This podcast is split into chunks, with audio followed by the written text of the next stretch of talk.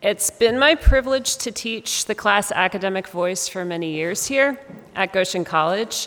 Um, and for those of you who don't know what it is, it's the introductory speech and writing class that a lot of people are required to take here. Um, so I do say that it is a privilege to teach this class, even though it's hard to teach, it's a lot of grading and it's hard to take for sure. I see a lot of students out there nodding their heads. Um, but it's absolutely a privilege to teach this class because I get to meet such a broad range of students who would otherwise try to stay far, far away from the English department. Um, and I get to meet them and I get to know them and I also get to see them grow by the time they graduate here at GC. Um, that said, I just want to say one more quick thing about the title of this convocation. It's called the best of, and there are quotes there around the best of, um, because if we really did all the best speeches from fall of 2017, all the best personal story speeches, we would be here all day. Um, maybe longer than all day. There were so many good ones. So I would look at this as a sampler of the best of speeches from Academic Voice in 2017. Um, we're starting off with um, somebody who I'm very confident about starting with his story. It's an awesome story, it's a funny story. I think it's going to put everybody at ease. The only reason I'm kicking myself for putting him first is that his name is kind of a tongue twister, which I didn't realize until I tried to say his full name as I was practicing this speech. So here we go. Um, welcome for our first speaker, Josh Shirk Sanchez.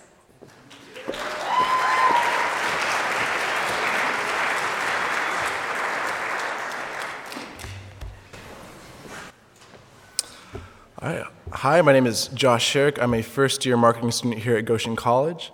For those of you that don't know me, you may know my parents, Doug and Maria Sherrick, who are also professors here. So, um, growing up, I always had issues with authority, an issue that was in no way diminished by having a respected college professor as a father. So, we were always fighting growing up. I mean, looking back on it now, I sort of wonder sometimes if there was not like a single day that went by where we weren't fighting with each other, you know? Um, so, because of this, I was always looking forward to growing up, becoming 18, and turning into an adult and being able to make my own decisions. So eventually the day comes, it's my 18th birthday. A couple weeks before, I decided to celebrate the day by going on a solo trek through the mountains near Harrisonburg, which is where we spend Christmas. So um, it's the night before the trek. I had gone out early in the day and I had bought some groceries for the trip. Uh, weird mix of uh, dry stock foods, cheap dry stock foods, since I didn't have too much money at this point. And uh, since my parents didn't allow us to have too many junk food and junk, junky item foods in the house, growing up, I'd also bought backpacking essentials such as uh, chocolate covered pretzels and granola bars and uh, fruit snacks and whatnot. so it's the night before, I've got my things laid out all over the floor. Um, I'm generally I'm in a good mood right now. I'm listening to music, taking pictures with my new camera that I just gotten. And uh, I hear my dad come down the stairs, start to come down the stairs. And instantly I knew that he was going to come down to see what I was packing, what I was taking with me, just to make sure that, um, since this was one of my first times backpacking by myself, that I was taking the right things. And uh, I just decided in that moment that I wasn't going to have any of it. You know, I'm an adult now. I know what I'm doing. There's no way I'm going to mess this up. Um, so I just decided in that moment that whatever he told me, I was just going to shoot it straight down.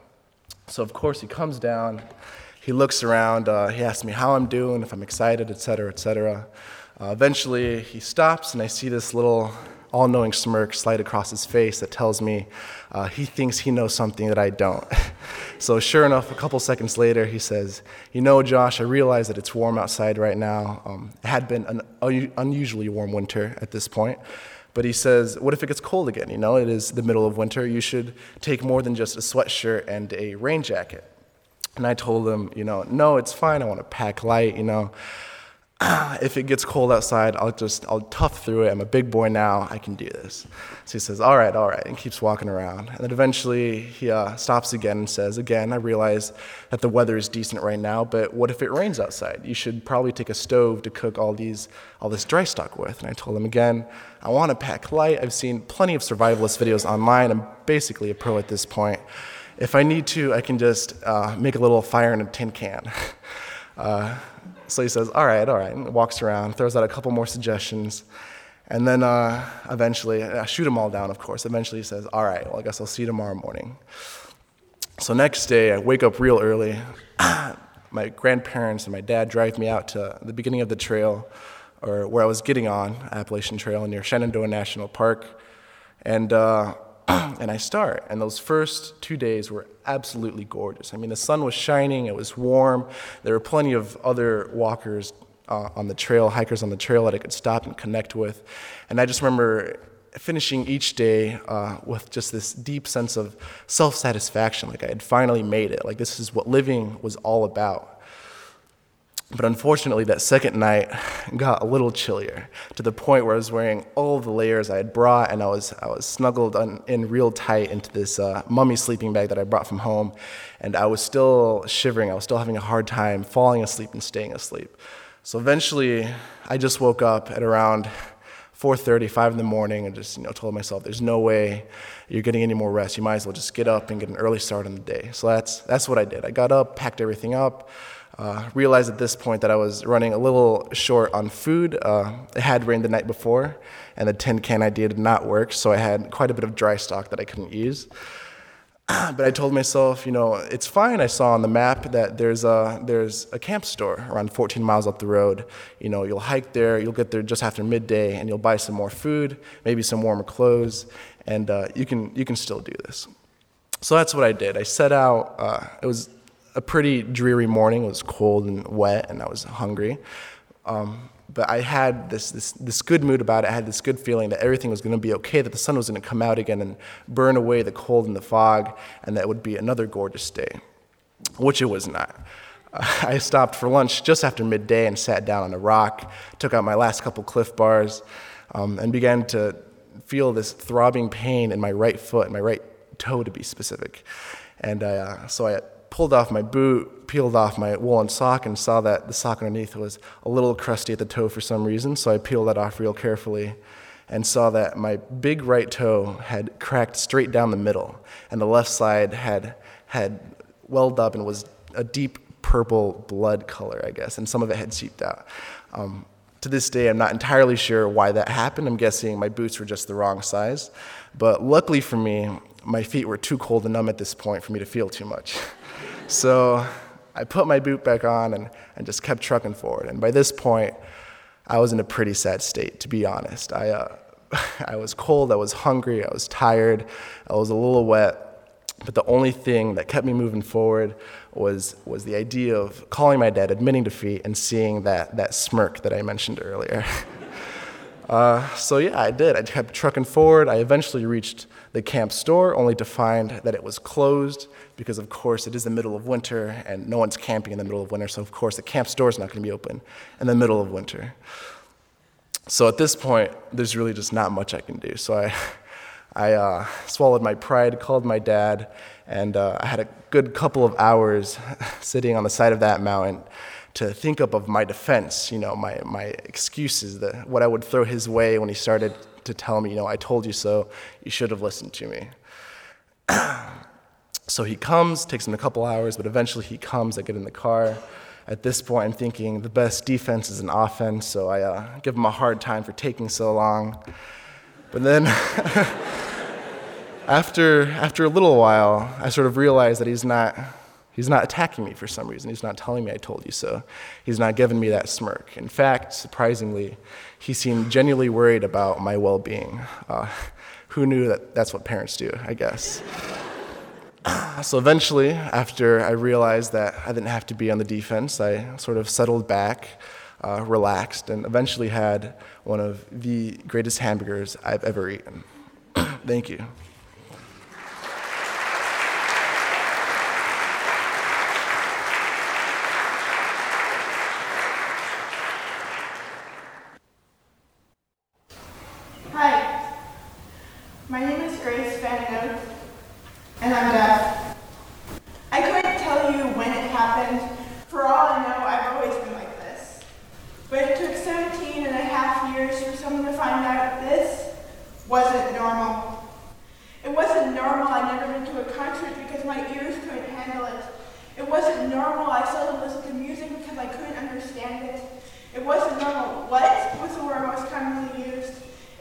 normal. My best friend texted me from two feet away. It wasn't normal. I preferred to write rather than to say.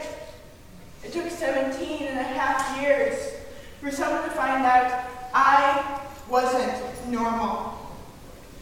For as long as I can remember, I've been a writer. I love to create characters. I would spend hours, days, even finding the perfect name and the perfect face to match the girl. I love to write the supernatural. Magic, witches, vampires. I was 13 when I first told my mother I wanted to write vampires. And if I told her I was dropping out of middle school, I won the lottery, and I was going to marry Donald Trump, she would have looked less surprised. One of my favorite characters has always been a girl named Victoria. I loved her because she wasn't me. She was strong and she was powerful, and she wasn't afraid to tell you exactly what she thought of you. But, like everyone, she had a weakness. She was deaf. I was 14 when I first created Victoria. That was three and a half years before my first hearing test. That was three and a half years before I knew. So maybe I knew all along. I remember it was March my senior year. It wasn't raining at the time, but it rained earlier that day. I was sitting in last period when I was called down to the office. I remember walking down the hallway hoping the same thing every naive high schooler hopes. Early dismissal, early dismissal, early dismissal. It wasn't early dismissal. The woman in the main office pointed me to the room next door. It was a room I knew well. It's the room you see when you first think about going to Lincoln Park. It's the room you see when you've done well at the end of the quarter and they throw a party. It's the room you see when you've got detention. But on that day, it served a different purpose. On that day, it was filled with machines and a woman in a white lab coat. She asked me if I wore contacts. I said yes, so she pointed me to the next machine. A hearing test. The test lasted maybe three minutes, but it felt like an eternity because I was sure I was hearing a lot less beeps than I was supposed to. After it was done, she asked me, How long have you been deaf? I'm not deaf. I can't be deaf. I talk to my friends, I talk to my parents, I talk to my teachers all the time. I'm not deaf. Hi. My name is Grace Van Note, and I'm deaf. From that moment on, it became part of my identity, who I was. For the next month and a half, I had hearing test after hearing test after hearing test after hearing test after hearing test after hearing test after hearing test after hearing test. They all came back with the same results. Grace Van Note has severe to profound hearing loss. Grace Van Note is deaf. I got hearing aids, and my world opened up. For the first time, I could hear the click when you turn on the light. For the first time, I could hear the squeak when you pull out a chair. For the first time, I could hear music. For the first time, I was truly living. Thank you.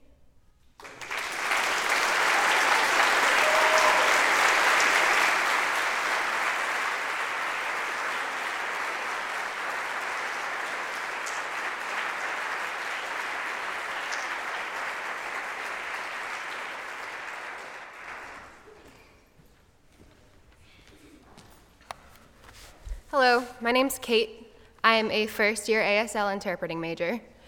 And when I was a little girl, I was a jerk. I was mean to everyone around me, especially my grandmother who had lived with me at the time. I would call her names, I would make fun of her. In general, I was just rude. To be fair, I was an eight year old girl and could argue that I didn't know any better. I definitely did. By the time I was 13, my grandmother had moved back to Texas and I was living with my mom. My mom and I were really, really close, and I happened to be struggling with a severe depression at the time. I was sitting with my mom, talking to her about what I had to do to get out of this funk, I suppose, that I have been in, when I came upon the realization that I have been a terrible human being for most of my life. I I was just terrible. Um, and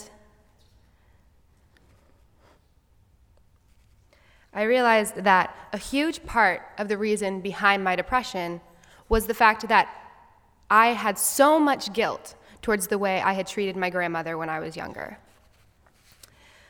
So, I made the decision that to move past this, I had to apologize to my grandmother. And that wasn't something that I could do over the phone when she's in Texas and I'm in Ohio. So I decided the next time that I saw her, I would say my piece. Then, about a year later, my grandmother came to visit Ohio, and I spent the entire time she was there looking for the perfect time to have this hard conversation. But the perfect time never really came. And I think that the perfect time for those kind of conversations never does come. That is until about March or so of 2014. My grandmother had moved back to Ohio and was living in hospice about 30 minutes away from my house. We went to visit her all the time, even though she was almost completely unresponsive at the time.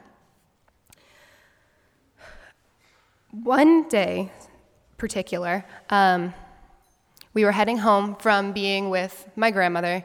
I was in the car with my mom, and I turned to my mom and I said, Hey, is there any way that tomorrow, when we go visit my grandmother, that I could have a moment alone with her so that I could say my piece? And my mom was like, Of course, you could have asked that like forever ago. She's been here for like three months, Kate, get your life together.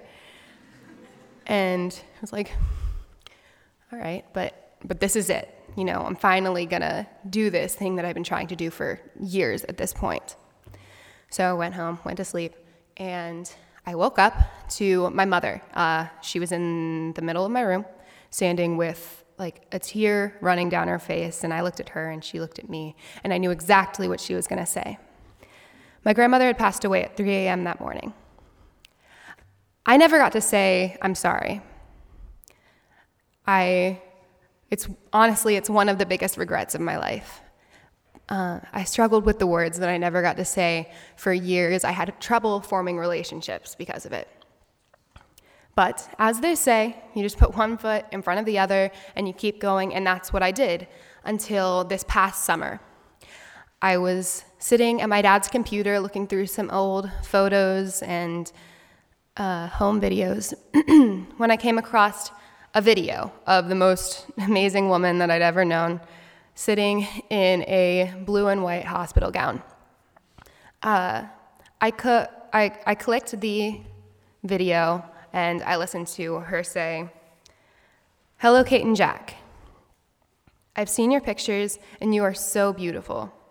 Granny loves you and wishes I could give you that big hug right now, but in person, but maybe pretty soon. Grandma loves you and misses you so. Listening to my grandmother say that in her heavy Irish accent came with a realization. I realized my grandmother already knew. I didn't have to tell her. My grandmother knew me better than anyone on this planet and could read me like the pages in one of her favorite Irish novels.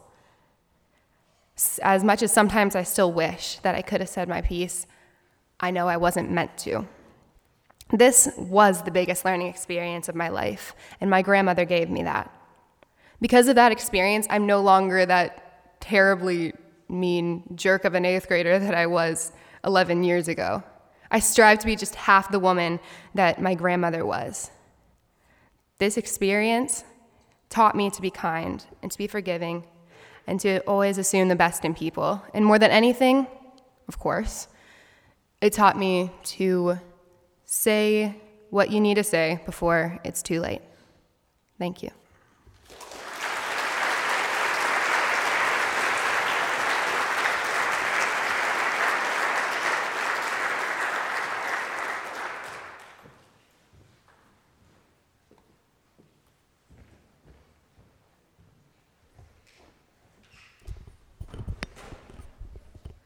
Hi, I'm Dali Rodriguez. I'm a theater major, this is my speech. Isn't it bizarre how some of us adapt to certain kind of comfort zones and we stay living that way even though we're not completely satisfied with what we're doing or where we're at? It's almost like we're afraid of doing things out of the ordinary, even though maybe that's exactly what we want to do. I believe the key is in challenging yourself, and I like to challenge myself. You see, ever since I was a little girl, I've always had this dream movies and theater.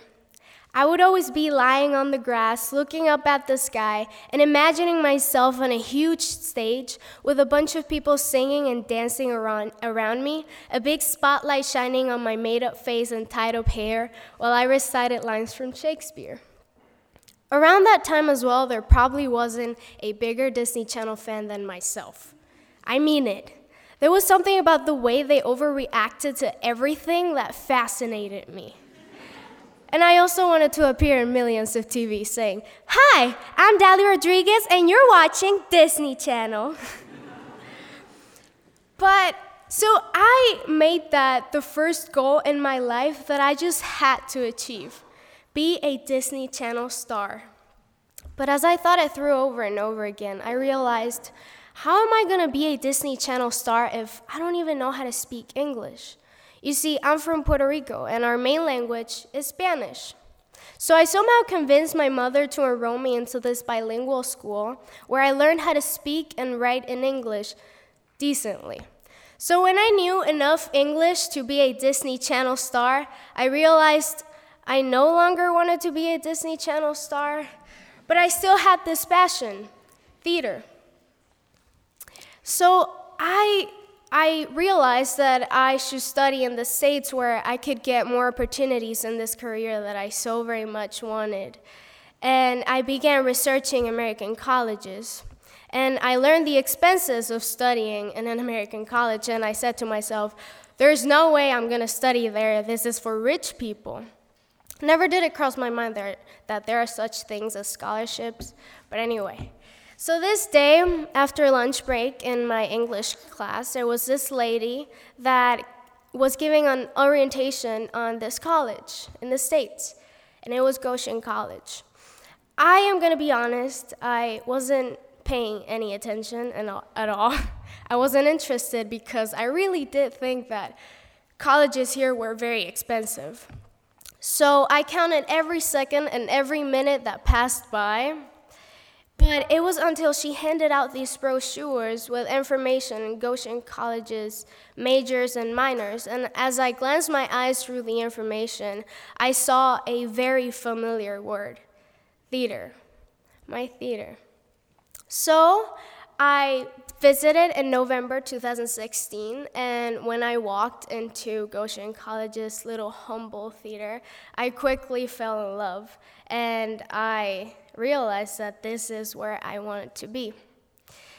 I knew that it was going to be a challenge because I was going to be far away from home and my family. But I also knew that all my hard work that I put into learning a new language was worth it. So, moral of the story is get out of your comfort zones. Try new things because it will take you far. Thank you.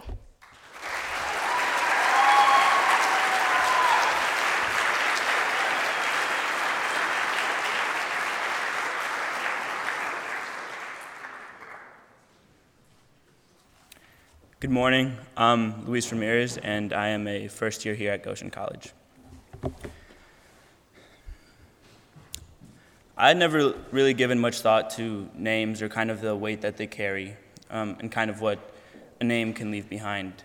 Not until my sophomore year of high school when my parents informed me that I was going to be legally adopted.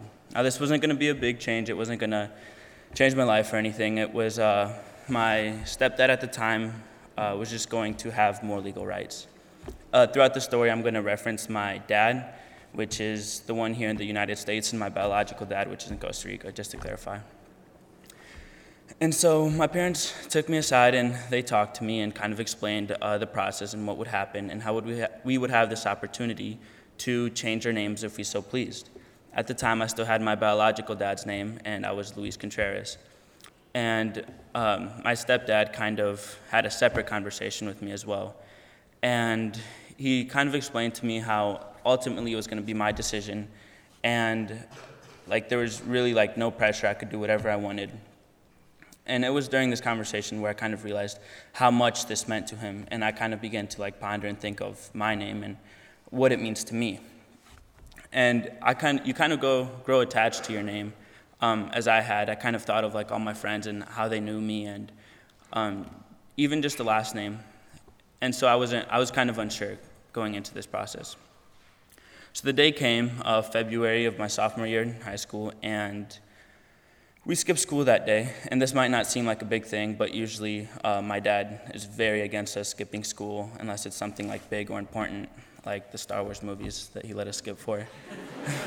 and so we, we kind of have like a family day together, and we're all kind of, we know what's coming, but no one's like really addressing it yet until we go to the courtroom, or the courthouse, excuse me as we get there, it wasn't really what I was expecting. It, it was just kind of this big, gray, dull building here in Elkhart. And so we go in and we're kind of just sitting around. We brought the whole family. Um, everyone's uh, kind of just thinking. It's, it's very quiet.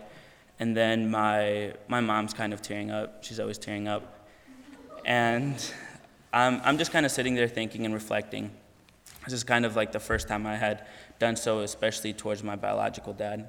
See, growing up, my biological dad uh, would stay in contact. He does live in Costa Rica, so he would call on our birthdays, holidays, whatever it might be, to kind of ask how we're doing, how everything is, wish us well. And we would hear again from him in a year or so.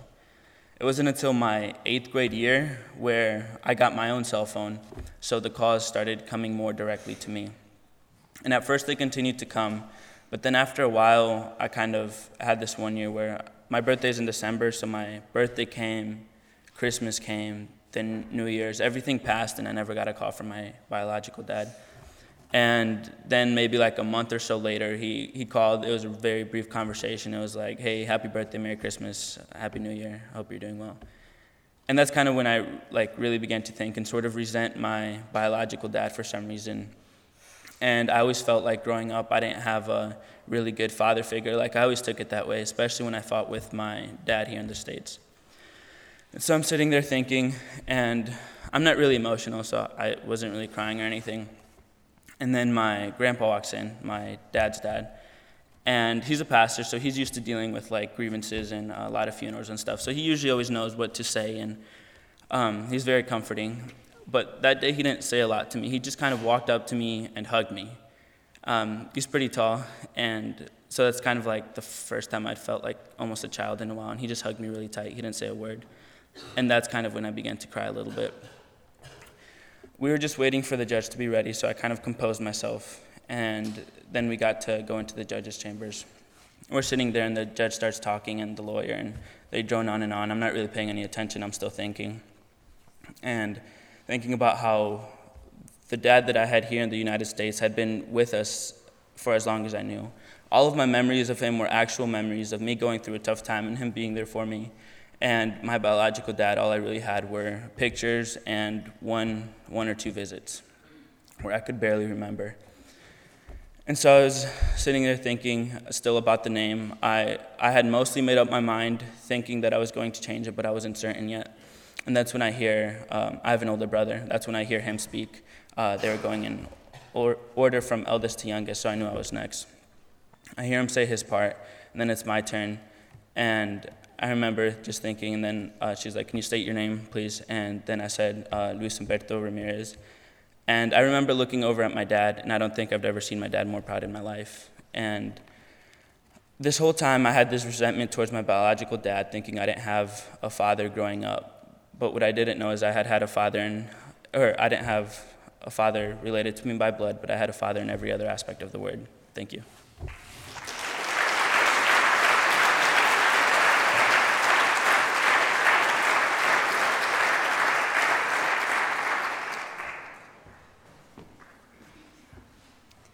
Good morning. I am Autumn Hilton, and I'm not really sure what my major is at this point, and I'm also never really sure how to respond when people ask me where I'm from. The summer after my freshman year in high school, my dad got a new teaching job in Bridgewater, South Dakota. Now, I had done most of my growing up in Sioux Falls, South Dakota. It has a population of around 180,000 people, which may not sound that big to you, but that's the biggest city in South Dakota. Bridgewater, on the other hand, is home to around 400 people, half of which live in the nursing home, so it's a little different. I was kind of nervous about moving there, but my mom was super excited. She'd been reading chicken magazines all summer, so she felt like she was finally ready to have a chicken flock of her own. Um, so she was really excited about the barn and everything.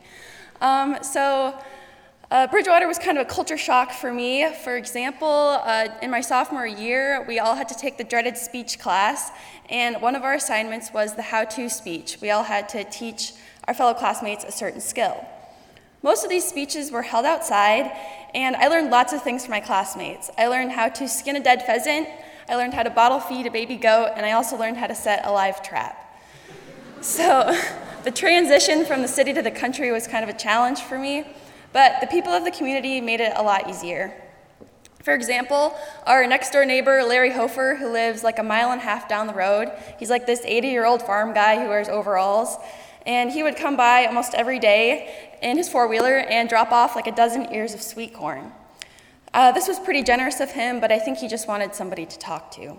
He would also come by when we weren't home to snoop around and see what sort of projects we were working on. Uh, another really welcoming family was the Schultz family. They had four children, and their youngest son at the time was in sixth grade. His name was Riley, and he was running his own successful farm fresh egg business. So, around a month after we'd moved to Bridgewater, they invited us on a late night chicken heist, and my mom was pumped. So, for those of you who know anything about chickens, you know that the best time to kidnap them is at night when they're deaf, blind, and hopefully asleep. So we met them at 10:30, and my mom and I piled into the back of their pickup truck, smashed between their daughter Bailey and their son Riley, and proceeded to head an hour and a half west to their chicken supplier's house, Eulila. Eulila is this tiny, ancient old lady, and she is the owner of row upon row upon row of chicken coops. She also has a few peacocks and an albino elk, so she's pretty cool. So we arrived at her house at around midnight, and I was kind of skeptical. I didn't really know where I was at and it was completely dark outside. Riley was wearing the super dorky headlamp, and it was casting all these eerie shadows all over the barnyard. He was actually feeling pretty confident at the time. He bounced out of the pickup truck and into the chicken coops, and he knew exactly how to tell if a chicken was a good chicken or a bad chicken. So he would grab them by their ankles, still asleep, and haul them off to their dog crate. Around the fifth or sixth time of him going in and out of these chicken coops, he asked my mom and I, he said, How many chickens do you guys even want? And we looked at each other and we were like, how many chickens do we really need? Four or seven, nine? He piped in and said, Well, I'm getting 15 chickens. So we went with his advice and got 15 chickens. We let him do the job for us. He went back into the chicken coop and grabbed five chicken, five black chickens by their ankles in one hand and five white chickens by their ankles in the other hand, and then unceremoniously dumped them into our dog crate. And then right, went right back in and grabbed five more red chickens the same way. And just like that, we were the proud new owners of a flock of 15 chickens with no experience. So, moving to Bridgewater was kind of an uncomfortable experience for me, but it taught me the importance of living in a close knit, supportive community. So, during my college search, that's kind of what I was looking for. And that's why I'm in front of you here today at Goshen College, because the community on campus kind of reminded me of my home in Bridgewater.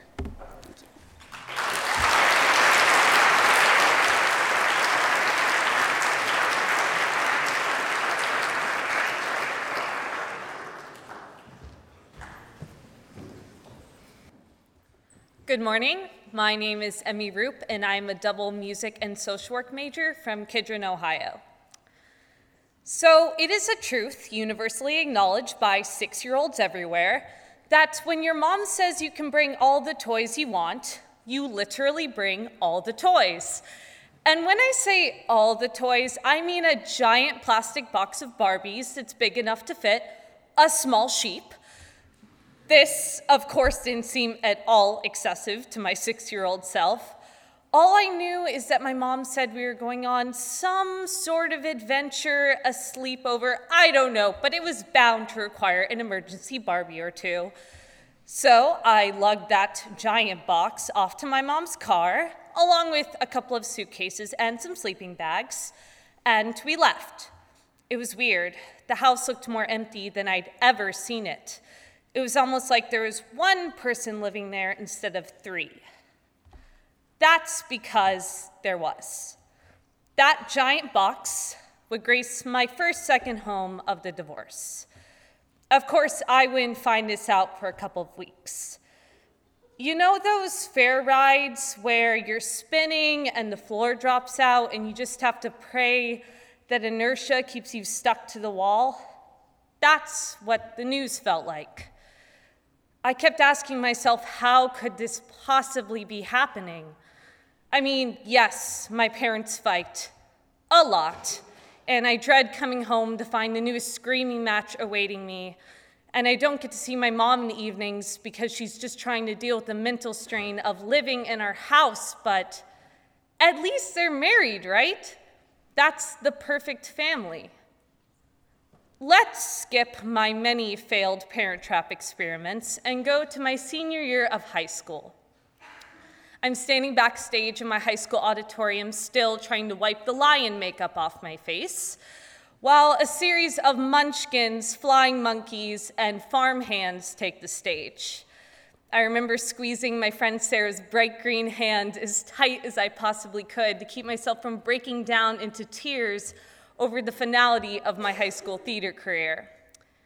And for the final time, I graced that stage and took my bow. And for the final time, there were my parents sitting smack dab in the middle of the front row. I'm about 95% sure that their butt indents are still ingrained in those seats because every concert or play, there they were, smiling at me, turning my face into about 50 different shades of scarlet. But this time was different. I wasn't embarrassed, I was just grateful because there wasn't a chair nor any resentment between them. We could all just enjoy the bittersweetness of the moment together. I remember the summer before eighth grade, I was at camp, and I remember pulling my counselor aside after the campfire sermon, bombarding her with questions about how, if divorce was a sin, how could my family be as happy as it was? She danced around my question like it was a bee trying to sting her, and then reassuringly concluded with, but who knows what God has in store for you? Maybe someday they'll get back together. I sort of smiled unconvincingly, restraining myself from just screaming, but that's the last thing that I want. And I still feel that way. Yes, my family isn't perfect. No family is. And I could write a whole nother speech about all the negative things that have happened before and after the divorce. But all in all, I've had a really happy life these past 13 years. Besides the fact my parents have always been there to support me every weekend when I didn't have performances or practices or was hanging out with friends, we were spending them together as a family, even when it was most difficult. We even got to the point where Christmas mornings meant us all under the tree opening presents. It would look so picturesque you wouldn't even notice they weren't wearing wedding rings. I am always going to face questions like I asked that summer before eighth grade. And I'm still going to have to deal with patronizing adults looking at me like I'm Ellen Foster when I say that my parents are divorced. But after having the traditional broken family, I know I have a very different definition of broken than I did when I was six years old.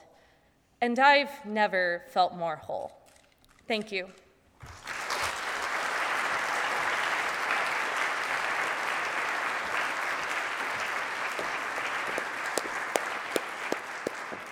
Great job, folks. One more round of applause.